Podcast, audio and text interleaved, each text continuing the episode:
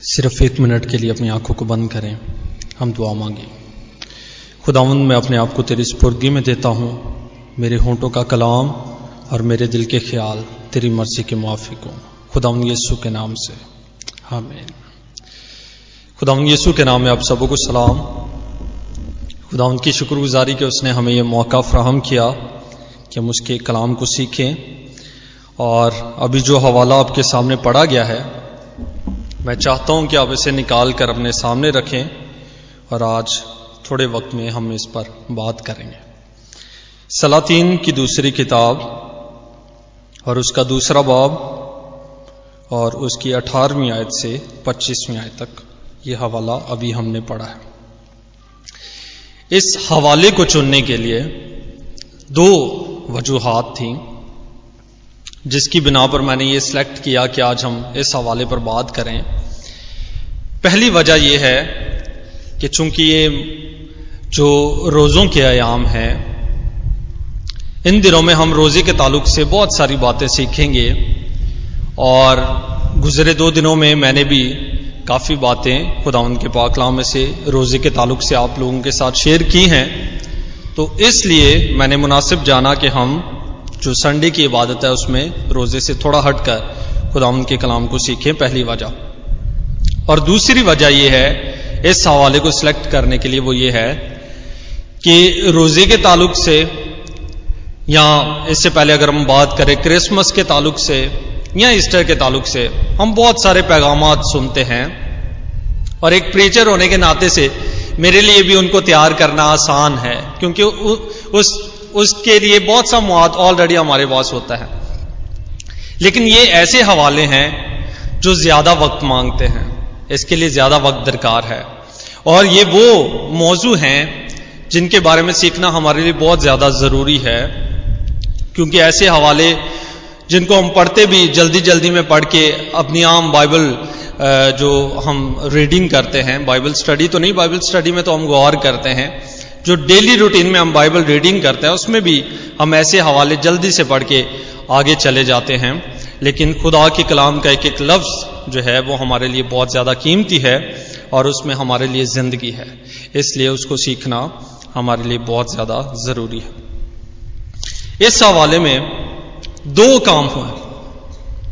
पहला काम, अलीशा ने मौत से ज़िंदगी को पैदा किया। खुदावन की कुदरत से, उस मसा से, जो खुदा ने उस पर उंडेला है। और दूसरा काम उसने ज़िंदगी से मौत को पैदा किया।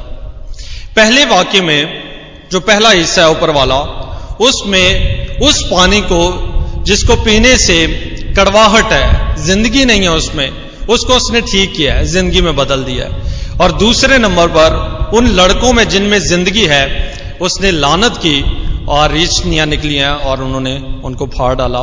और दूसरे हिस्से में हमें मौत नज़र आती।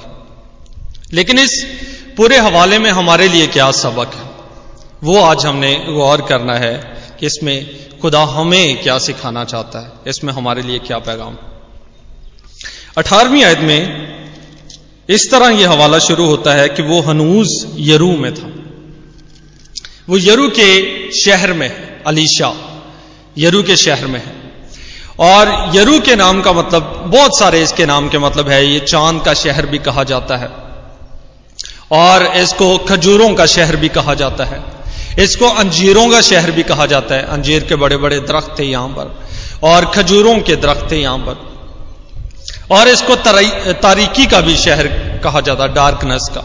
तारीकी का शहर भी इसको कहा जाता अब अलीशा यरू में है। और ये वो शहर है जो बड़ा खूबसूरत है और यहाँ पर बड़े बड़े दरख्त हैं और खजूरों के दरख्त हैं और और भी बहुत सारे दरख्त हैं और जब भी आप इसको दरख्तों का ज़िक्र पढ़ते हैं तो आपके जहन में एक बाग आ जाता है जो बाग अदन खूबसूरत है, सारी चीज़ें हैं इसमें, लेकिन एक चीज़ इस खूबसूरती के पीछे जो छुपी हुई है, वो मौत। और वो कैसी मौत है? जब यशवा ने बनी इसराइल को वादे के मुल्क में दाखिल किया तो सबसे पहले यरू को फतह किया था। और यरू को फतह करने के बाद उसने लानत सुनाई थी कि आज के बाद अगर कोई इस शहर को आबाद करेगा तो उस पर लानत होगी, उसके घराने पर लानत होगी, उसका पलौठा मारा जाएगा और लानत जो है वो वापस आएगी। ये यीशुआ ने लानत सुनाई थी। और हो सकता है कि उसकी लानत सुनाने के बाद ही ये पानी भी कड़वा हो गया था। और इस पानी के कड़वे होने की वजह क्या बनी है? बीसवीं आयत में लिखा है, लोगों ने अलीशा से कहा कि पानी खराब है और ज़मीन बंजर है, बेसमर है। वहाँ पर फल पैदा नहीं होता, क्योंकि पानी खराब है। और इस वजह से उसका नुकसान ये हुआ कि वहाँ पर ज़िंदगी नहीं है। ज़मीन बंजर है, बेसमर है। और कहा जाता है कि इसकी वजह से वहाँ पर अस्कात भी नहीं ठहरता था, हमल नहीं ठहरता था। और वहाँ पर कंसीव नहीं किया जाता था। खातन में भी, जानवरों में भी पानी के खराब होने की वजह से ज़मीन बंजर है। अलीशा ने उस मसा से जो जिससे खुदा ने, जो एलिया का उसे दूना मिला है, वो यरू शहर में है और अंबिया जादों को पता चला और उन्होंने लोगों को बताया कि यहाँ पर अलीशा है, जो बड़े बड़े मुआवजे करता है और एलिया का दूना उस पर है, उसको बुलाओ तो वो तुम्हारे लिए इस पानी को ठीक करेगा। लोगों ने अलीशा से दरख्वास्त की और अलीशा को लेकर आए और उसको बताया कि यहाँ पर जो चश्मा बहता है, उसमें पानी कड़वा है और तू इसको हमारे लिए ठीक कर। उसने कहा कि तुम क्या करो कि मेरे लिए एक प्याला लेकर आओ। और वो प्याला लेकर उसके पास आए और उसके बारे में लिखा, वो नया प्याला हो। और फिर उसने क्या किया कि उस पानी में नमक मिलाया है और फिर उसको उस चश्मे पर बहा दिया और लिखा है कि पानी ठीक हो गया। उसने दो काम किए। पहले नंबर पर जो उसने काम किया, वो ये किया कि उसने एक नया प्याला लिया है। सुराई नुमा ये प्याला है। ये नया प्याला है। और नया प्याला उसने इसलिए लिया ताकि कोई ये ना कहे कि इसमें तो ऑलरेडी कोई कुछ मिला हुआ था। पहले से कोई दवाई इसने मिला के रखी हुई थी। कोई ऐसा इसने को मैजिक किया है, उसने कहा, नया प्याला लेकर आओ। और फिर उसने नमक मिलाया है, जो बिल्कुल ऑपोजिट है। पानी तो ऑलरेडी नमकीन है। उसमें नमक और मिलाने की क्या ज़रूरत है? उसने, उसमें और नमक मिलाया है। यानी उसको और ज़्यादा इस तौर से साबित किया है कि इसमें कोई भी इंसानी अकल शामिल नहीं है। इसमें कोई इंसानी तरीका शामिल नहीं है, बल्कि उसने उसको और नमकीन किया और फिर और नमकीन पानी करने से उसने उस पानी को ठीक किया। जब हम इसकी तशरी करेंगे, फिर हम इसका ओवरव्यू लेंगे कि इसमें हमारे लिए पैगाम क्या है। उसने नया प्याला लिया और उसमें नमक मिलाया है। प्याला नया क्यों लिया?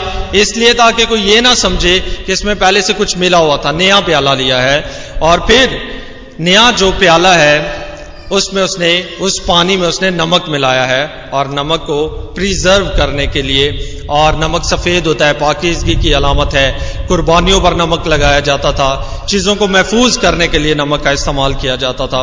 ये सारी चीज़ें नमक के ताल्लुक से है। उसने और नमकीन करके उस चश्मे पर बहा दिया, और जब उसने उस चश्मे पर बहा दिया तो लिखा है कि खुदा के कलाम के मुताबिक लिखा है, खुदावन ने यूँ फरमाया है कि मैंने इस पानी को ठीक कर दिया, अब आगे को इससे मौत या बंजर पन्ना होगा। सो अलीशा के कलाम के मुताबिक जो उसने फरमाया, पानी आज तक ठीक है। आज तक वो पानी ठीक है और ये जो जगह है एन सुल्तान, चश्मा, इसको मीठा चश्मा आज भी कहा जाता है, वहाँ पर पानी आज तक मीठा है। और उसके बाद कभी पानी कड़वा नहीं हुआ। यह पहला काम अली शाह ने किया। यरू के शहर में उसने ये काम किया है।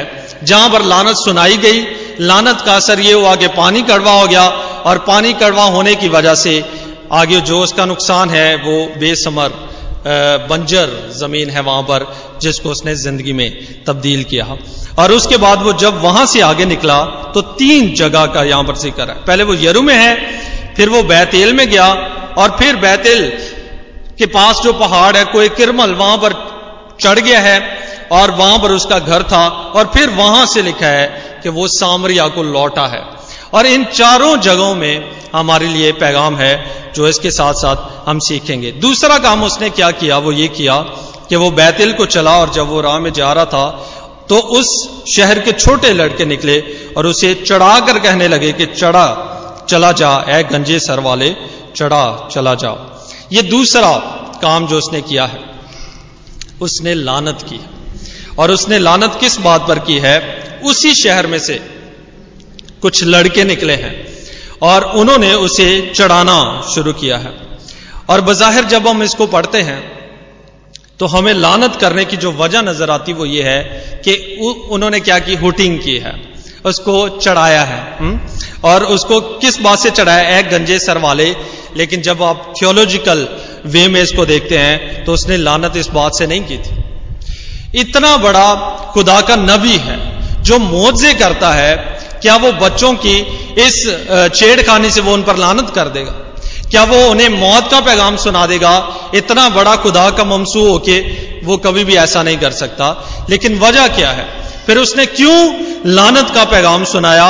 और फ़ौरन खुदा ने भी उसकी दुआ को सुना और लिखा है कि वहीं से दो रिचनियाँ निकली हैं और बयालीस बच्चों को उन्होंने वहीं पर फाड़ दिया। यहाँ पर जो लफ्ज इस्तेमाल हुआ है, वो है गो अप ब्लडी मैन लेकिन उसकी ट्रांसलेशन ये की गई है। असल में उसका मतलब ये नहीं है। स्कॉलर्स कहते हैं कि हो सकता है कि चूँकि वो बुज़ुर्ग है, उसके बाल सर के कम हो गए हों, लेकिन ये वजह नहीं थी उसकी लानत करने की। और ना ही खुदा का कलाम हमें ये सिखाता, बल्कि खुदा का कलाम तो हमें ये सिखाता कि अपने दुश्मनों पर भी क्या करो, उनको बरकत दो। लानत ना चाहो, बल्कि क्या करो, उन पर बरकत चाहो। उन पर लानत ना करो। तो अलीशा, जो खुदा का ममसू है, वो कैसे लानत कर सकता है? यहाँ पर वजह चढ़ाने की नहीं है। इस बात की नहीं है कि वो उसे ब्लडी मैन कह रहे बल्कि यहाँ पर वजह और है, और वो वजह क्या है? वो वजह यह है कि ये बैतिल वो जगह है जिसके पास दरिया यर्दन है। और जब एलिया ने आसमान पर उठाया जाना था, रथ ने, रथ के ज़रिए वो आसमान पर चला जाएगा, अलीशा उसको छोड़ नहीं रहा था। और अंबिया जादों ने बता दिया था अलीशा को कि आज तेरा आका तो उससे जुदा हो जाएगा। और उसे पता था कि आज एलिया मुझसे जुदा हो जाएगा। और वो उसकी जान नहीं छोड़ रहा था, वो उसके साथ साथ साथ साथ। जब वो दरिया यर्दन के पास पहुँचे तो वहाँ पर वो रथ आया है, जो एलिया को ले गया और अलीशा वहीं पर आ गया था। और कुछ मखसूस तबका ऐसा था जो अलीशा की नबूत पर आवाज़, उंगलियाँ उठाते थे कि ये शायद मुकम्मल तौर पर नबी नहीं है। ये ऐसा नबी नहीं है और अगर ऐसा नबी होता वाकई ये नबी होता तो ये एलिया के साथ ही जाता। ये यहाँ पर क्यों रह गया?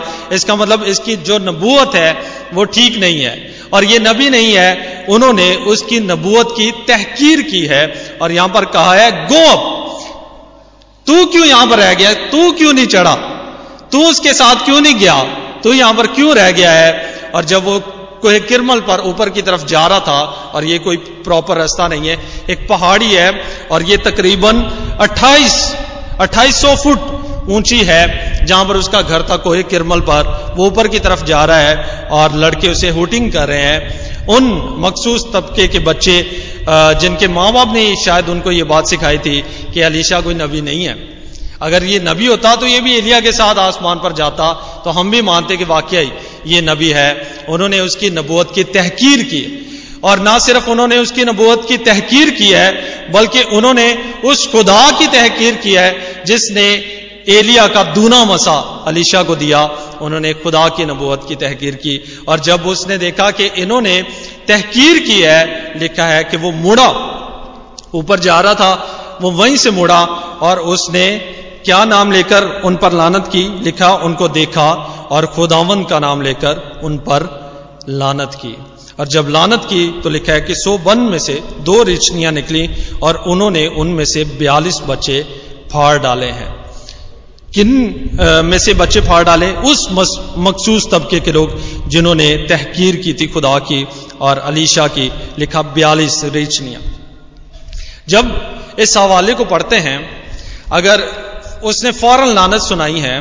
तो होना तो ये चाहिए था कि रीचनियाँ की जगह यहाँ पर शेरनियाँ होनी चाहिए, जो जल्दी करती हैं। रीच जो है, ये अपनी सुस्त रफ्तार से पहचाना जाता है। ये आहिस्ता चलता है। बेशक खून खा है लेकिन आहिस्ता चलता है। इसका मतलब यह है कि ये जो लानत है, ये फ़ौरन नहीं है। ये आहिस्ता आहिस्ता है। इसका असर नस्लदार नस्ल तक चलता रहेगा। वो लोग जो खुदा की और उसकी नबूत की तहकीर करते हैं, लानत फ़ौरन नहीं आती, बल्कि आहिस्ता आहिस्ता आहिस्ता आहिस्ता, रीछनिया है।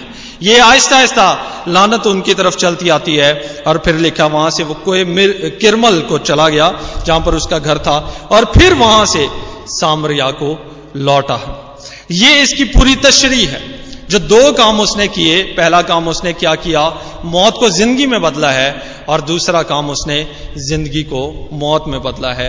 और हमारे लिए इसमें क्या पैगाम है? पहले नंबर पर, जो यरू है, जहाँ पर पहले एलिया था और फिर उसने अलीशा को अपने बाद मुकर किया है। और खुदा ने एलिया को कहा था कि जाकर अलीशा को मखसूस कर दे। एलिया का मतलब है, खुदा मेरा यहोवा है कादर मुतलिक है, खुदा मेरा मालिक है। खालिक है। और ये खुदा की तस्वीर है, जिसने सबसे पहले अदन में लानत सुनाई थी। और अलीशा का मतलब है एल, शाह, यानी खुदा, नजात देने वाला है। ये यीशुमसी की तस्वीर है। जब गुनाह आया तो खुदा ने लानत सुनाई है, लेकिन यीशुमसी ने आकर उस गुनाह का कफारा देकर उस लानत के असर को हम पर से खत्म किया। वो अलीशा की तस्वीर है यीशुमसी जिसने आकर लानत के असर को, मौत को हम पर से खत्म कर दिया और उसने कहा है मौत, तेरी फतह कहाँ? उसने मौत के डंग को निकाल दिया। एक तरफ़ खुदा लानत सुना रहा है गुनाह की वजह से, लेकिन फिर वो अपने बेटे को भेजता है ताकि उस लानत को और उस मौत को खत्म करे और लोगों को ज़िंदगी बख्शे। और उसने क्या किया? एक नया प्याला लिया है। जो नया प्याला है, यह हमारे दिल की तस्वीर को पेश करता जिसके बारे में दाऊद कहता है कि वो मेरी जान को बहाल करता है मेरा प्याला लबरेज होता है।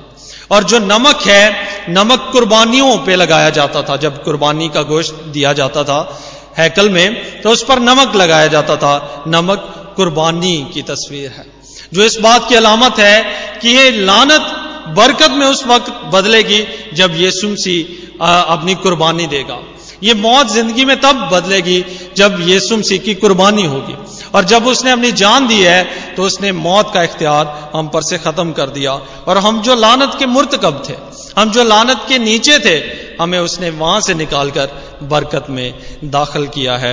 उसने अपने वादे में दाखिल किया। उसने वो प्याला लिया और उसमें नमक उस पानी में डाल दिया और फिर उसको उस बंजर ज़मीन को उस पानी ने ठीक किया।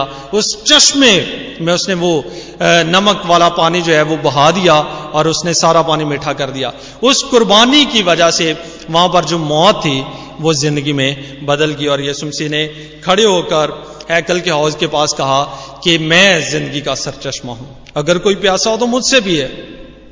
और जैसा कि कलाम मुकदस में लिखा, उसमें ज़िंदगी की नदियाँ क्या हो जाएँगी? जारी हो जाएँगी। और ये कब तक है? कलाम में लिखा, उसके बाद आज तक वो पानी मीठा है। ये कुछ वक्त के लिए नहीं था कि कुछ वक्त के लिए वहाँ पर पानी मीठा हो गया, उसके बाद फिर वैसा ही हो गया, बल्कि वो ज़िंदगी जो मसीह हमें देता है, वो हमेशा की ज़िंदगी, वो कसरत की ज़िंदगी है, वो ना खत्म होने वाली ज़िंदगी। और यीशु ने कहा, जो कोई मुझ पर ईमान लाए, गो वो मर भी जाए तो अभी ज़िंदा रहेगा। उसको हमेशा की ज़िंदगी दी गई। वो चश्मे का पानी हमेशा के लिए मीठा कर दिया गया। और उसके बाद लिखा है कि जब वो कोहे किरमल की तरफ़ जा रहा था अपने घर की तरफ़, उस पहाड़ की तरफ़ जा रहा था, जो बैतेल में है। बैतेल का क्या मतलब है? खुदा का घर। वो जब खुदा के घर की तरफ़ जा रहा है तो पीछे से उसकी तहकीर की गई पीछे से उसकी तहकीर की गई है, और ये तहकीर ऐसी है जैसे ये सुमसी की की गई थी। और उन्होंने क्या कहा था? जब पहला तो उसने सजा सुनाई तो उन्होंने कहा कि नहीं, इसे मसलूब कर। इसका खून हम पर और हमारी औलाद पर होगा। इसका खून हम पर और हमारी औलाद पर है। इस वजह से वो लोग लानत के मुर्तकब हुए। और ये मुकाशफा की किताब में भी लिखा है कि जब उसे वापस बालों पर आते हुए देखेंगे तो कहेंगे ए पहाड़ों, हम पर बरस पड़ो और हमें बर्रा के गजब से बचा लो। ये वो लोग हैं जिन्होंने उसकी अलूयत की तहकीर की है। उसको खुदा नहीं माना। और नए नामे में बारहा ऐसे हवाले हैं पलूस ने कहा योना के खत में लिखा है, जो खुदा के मुजस्म होने का इनकार करता है, वो मालाउन और फिर पालूस ने कहा कि वो खुशखबरी जो हमने तुम, तुम्हें सुनाई है, अगर कोई और तुम्हें कोई और खुशखबरी सुनाता है तो वो मालाउन है, लानत के नीचे है। वो शख्स जो यीशु मसीह के मुजस्म होने का इनकार करता है, वो शख्स जो यीशु मसीह के खुदा होने का इनकार करता है, वो लानत के नीचे है। वो बरकत के नीचे नहीं है। वो ज़िंदगी में शामिल नहीं है। वो बल्कि अभी तक अपनी मौत के मौत में शामिल है। और लिखा है कि सो वन में से वो दो रीछनियाँ निकली है। ये लानत एकदम नहीं आई। ये आहिस्ता आहिस्ता आई है। और उसका असर जो है, ये जो दो का लफ्ज है ये बाइबल मुकदस के दो अहदनामों को शो करता है, जो आहिस्ता आहिस्ता एक तरतीब दी गई है। खुदा का कलाम, जो बरकत और लानत खुदा ने मूसा से कहा पहाड़ पर खड़ा हो जा और बनी इसराइल को बरकत भी सुना दे और लानत भी सुना दे। और ये खुदा का कलाम जो है, ये हमें बरकत भी सुनाता है और जजमेंट, खुदा का गजब, लानत भी सुनाता है। अगर हम उसकी तहकीर करेंगे तो फिर हम लानत के नीचे हैं। अवधि हलाकत में है, लेकिन अगर हम उसको कबूल करते हैं, बेटे पर ईमान लेकर आते हैं तो फिर अवधि ज़िंदगी हमारी है। फिर हम उस चश्मे में से पानी पीते हैं, जिसको पीने से हम कभी प्यासे ना रहेंगे, बल्कि हम में से पानी की नदियाँ, जो ज़िंदगी के पानी की नदियाँ हैं, वो जारी होंगी। और आगे लिखा है, वहाँ से वो कोई किरमल को गया है। कोई किरमल का मतलब है निगाह करना। वो बैतल पर पहले गया है, फिर कोई किरमल पर गया है। इसका मतलब यह है कि वो तो अपना काम करके चला गया, वो खुदा के घर वापस चला गया। कोहे किरमल का मतलब है, अब वहाँ से वो अपने लोगों को बुलाएगा और हज़ार साल बादशाही में वो उनके साथ रहेंगे और वो उन पर निगाह करेगा। हम उसे रूबरू देखेंगे और फिर जो है, वो लिखा है कि वो उन पर निगाह करेगा, कोहे किरमल पर है। लेकिन एक और बात, यहाँ पर जो लफ्ज आ गया वो ये है कि कितने बच्चों को फाड़ा था रेशनियों ने? बयालीस बच्चों ने। जल्दी से दो हवाले आपने मेरे साथ देखने हैं। मुकाशवा की किताब, उसका ग्यारहवा बाब और उसकी दूसरी आयत। एंटी क्राइस्ट के बारे में बात हो रही है हैवान के बारे में बात हो रही। है वो लोग जिनको खुदा उठा लेगा और जो बाकी रह जाएँगे, बयालीस महीने तक उनको नुकसान पहुँचाया गया है। उनको मौत का वो शिकार हुए हैं वो लोग। जिन्होंने ये सुमसी की तहकीर की गई ये हवाला हमें ये सिखाता है कि वो लोग जो मसीह के साथ हैं, जिन्होंने अपनी जिंदियाँ उसको दी हैं, वो मौत से निकलकर ज़िंदगी में आ जाते हैं। वो लानत से निकलकर बरकत में आ जाते हैं। ये हवाला जो अलीशा है, वो यीशु मसीह की तस्वीर है, जो हमें बताता है कि उसने किस तरह से उस चश्मे में, जहाँ पर लानत सुनाई गई थी, उसको उसने ज़िंदगी में तब्दील कर दिया। और यीशु मसीह ही वो चश्मा है, जिसमें से हम पीते हैं और हमेशा की ज़िंदगी को हासिल करते हैं। और दूसरे वाक्य में जिस तरह उसने लानत की है, उन लोगों की, जिन्होंने उसकी तहकीर की, खुदा की तहकीर की गई इसी तरह मुकाशवा की किताबों में बताती है कि जो लोग ये सुपर ईमान नहीं लेकर आएँगे, वो किस तरह से हैवान के हाथों, अबलीस के हाथों, खुदा के गजब के प्याले उन पर उंडेले जाएँगे और वो इसी तरह तबाही और लानत के नीचे रहेंगे। ये हवाला आज हमें अपील करता है कि हम अपनी ज़िंदगी पर गौर करें कि हम बरकत के नीचे अपनी ज़िंदगी गुजार रहे हैं या लानत के नीचे हैं। हम मौत के नीचे अपनी ज़िंदगी गुजार रहे हैं मौत के साय तले या ज़िंदगी के साय तले। आज हमने फैसला करना है, अगर हम मसीह से अभी तक दूर हैं, उसको अपना नजात दहिंदा कबूल करें और लानत से निकलकर, बरकत में मौत से निकलकर ज़िंदगी में दाखिल हों। आमीन।